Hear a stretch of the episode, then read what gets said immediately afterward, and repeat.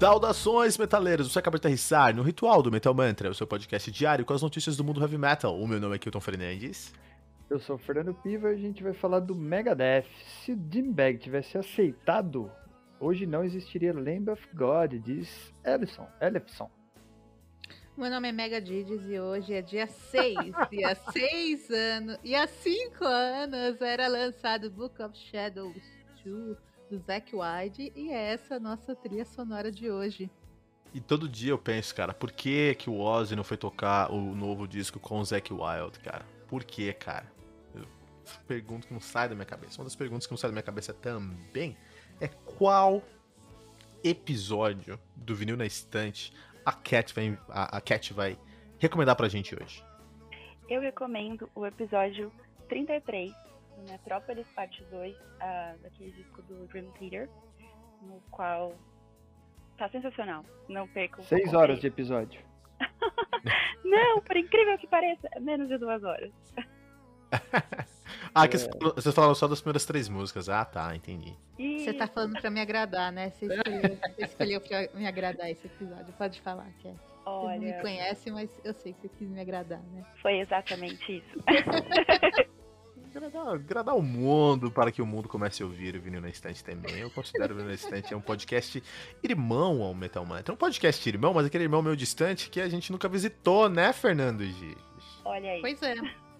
É, olha aí. É, só vamos falar deixar, só. Vamos deixar aí no ar. Quem sabe a gente não tá aparecendo lá. Quem sabe já não tem data. Quem sabe essa data não é um sábado às quatro da tarde. Quem sabe, não sei.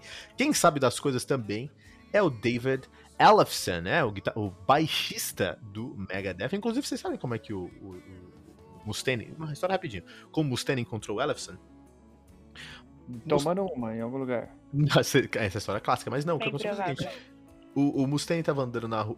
Se o Mustaine estivesse bebendo em algum lugar, ele não sairia daquele lugar até hoje, dado seus problemas de alcoolismo.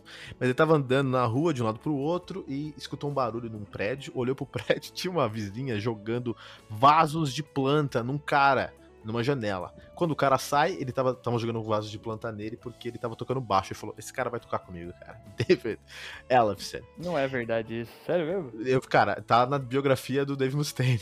Excelente, cara. Acabei de aprovar mais ainda ele. Caramba. As tá na biografia do Dave Mustaine, cara. O Dave Mustaine falou, cara, se o Dimebag Darrell tivesse aceitado tocar no Megadeth, hoje não existiria o Lamb of God, cara. Olha aí, né? Então o que aconteceu? É, em oitenta e nove, o Dimebag Darrell foi convidado para tocar no Megadeth. E isso foi bem antes aí. É, do do, do uh, Dimebag Darrell ser considerado o deus da guitarra. Ele já tinha muita coisa boa ali, né? Mas é, ele não tinha lançado, por exemplo, Cowboys From Hell de noventa. Em noventa ele lançou Cowboys From Hell. E o Cowboys From Hell é até hoje um dos discos que revolucionou o uh, heavy metal. Só um, um detalhe. É muito interessante a gente pensar que o, duas bandas revolucionaram o heavy metal na, nos Estados Unidos. O Pantera e o Lamb of God.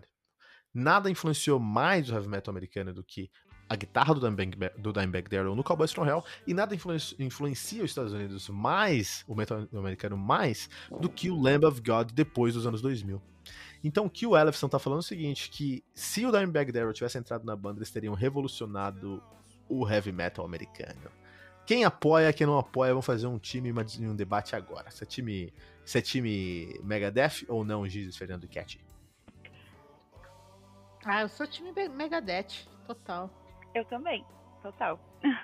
Ó, oh, Fernando, é, vamos ficar, não, só ficar com o time. Eu sou também, eu sou time Megadeth. Cara, nesse caso, eu sou muito fã de Megadeth, mas nesse caso você é time Lamb of God, cara. Eu acho que, eu acho realmente que o Lamb of God não é só a guitarra que influenciou, cara. Você tem ali o... o, o eu tô ruim dos nomes hoje, né? O, ba- o, baixista, o baterista, cara. Chris Adler. Ó, oh, veio na hora aqui. Nem, nem procurei, veio na hora. Eu não ia nem, nem que eu quisesse, eu ia saber. Chris Adler, que é isso? A gente falou sobre ele esses dias aí. Chris Adler, uhum. Adler, que é um dos maiores nomes aí do heavy metal.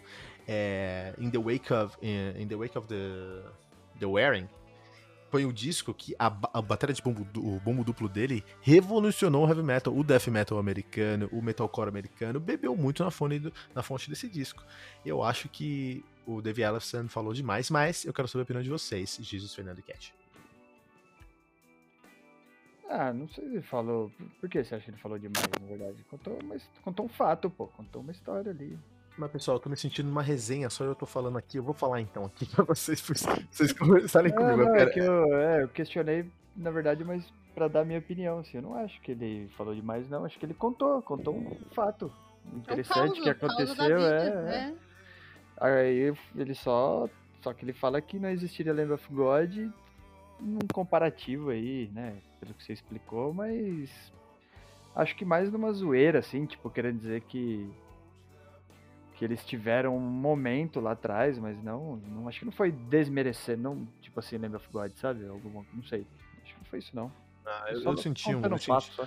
Cutucada? Eu senti um, uma... eu senti um desdém, senti um desdenzinho, sim. Pareceu mesmo um desdém.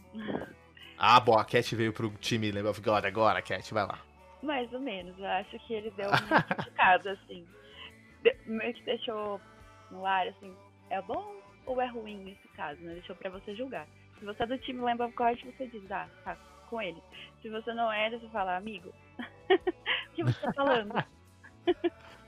É, o Megadeth, eu, eu gosto muito de Megadeth, mas eu tenho grandes problemas com a carreira do Megadeth. É uma carreira muito desnorteada, muito focada em ganhar é, um reconhecimento porque o Metallica ganhou. O Megadeth sempre queria provar que era melhor que o Metallica.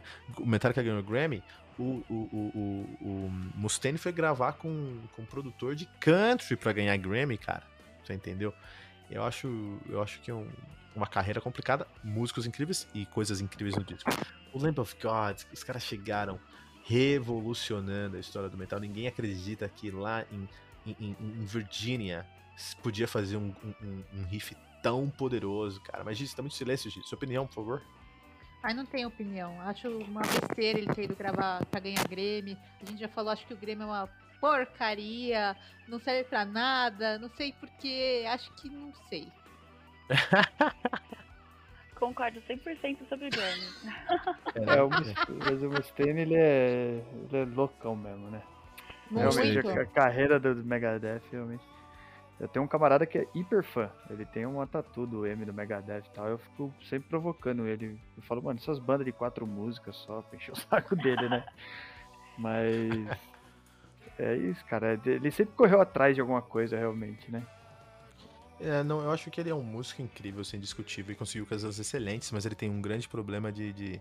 é síndrome de vira-lata mesmo, né? Então, mas você acha que esse comentário aí do, do coisa foi por causa da... da... de convivência com o Mustaine, ou você tá considerando que o comentário tenha sido como... Porque assim, se o Mustaine tivesse falado, eu acho que eu concordaria com você, entendeu? De que foi uma cutucadinha, porque ele tem esse lance do... de querer tá, né... É... como é que fala? Mais em evidência, de querer puxar a sardinha, de ter um estrelismo ali. Agora, o, o Ellefson, não... é que eu não sei a personalidade dele pra dizer se ele...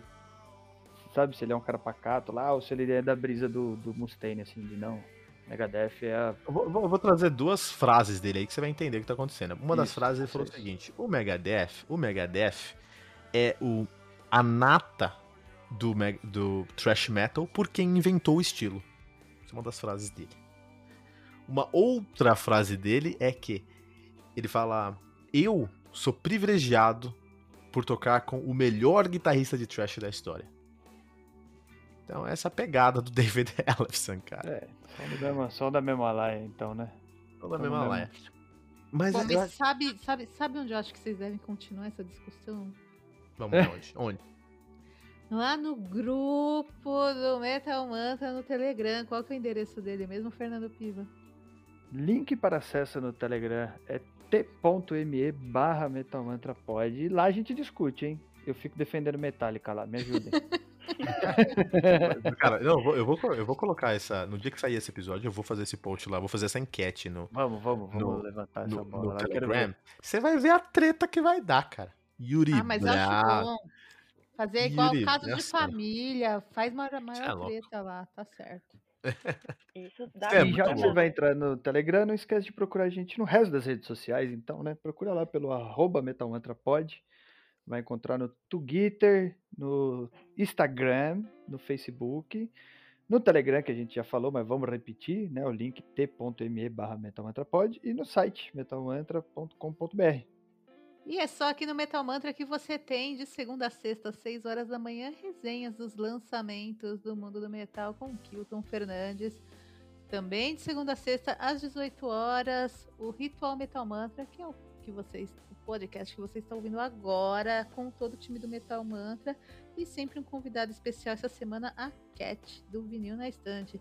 Temos também a Tribuna, que é a temporada de entrevistas com convidados de peso do mundo do heavy metal, e todo sábado às dezoito horas, o Radar Metal Mantra, com o nosso amigo Fernando Piva. Ah, e quem teve aí no Metal... no... no... no... Confundi tudo.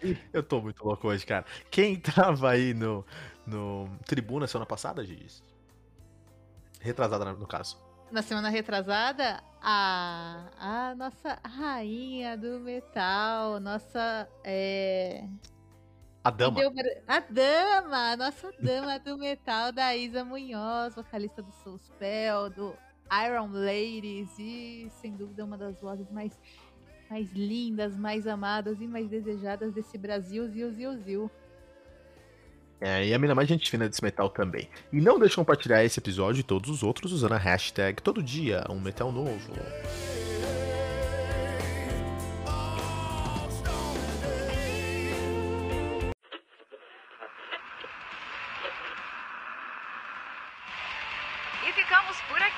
Mais uma edição do seu podcast diário sobre o mundo do heavy metal.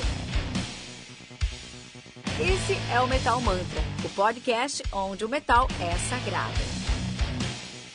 Não esqueça de deixar seu comentário no nosso site, metal mantra ponto com ponto b r.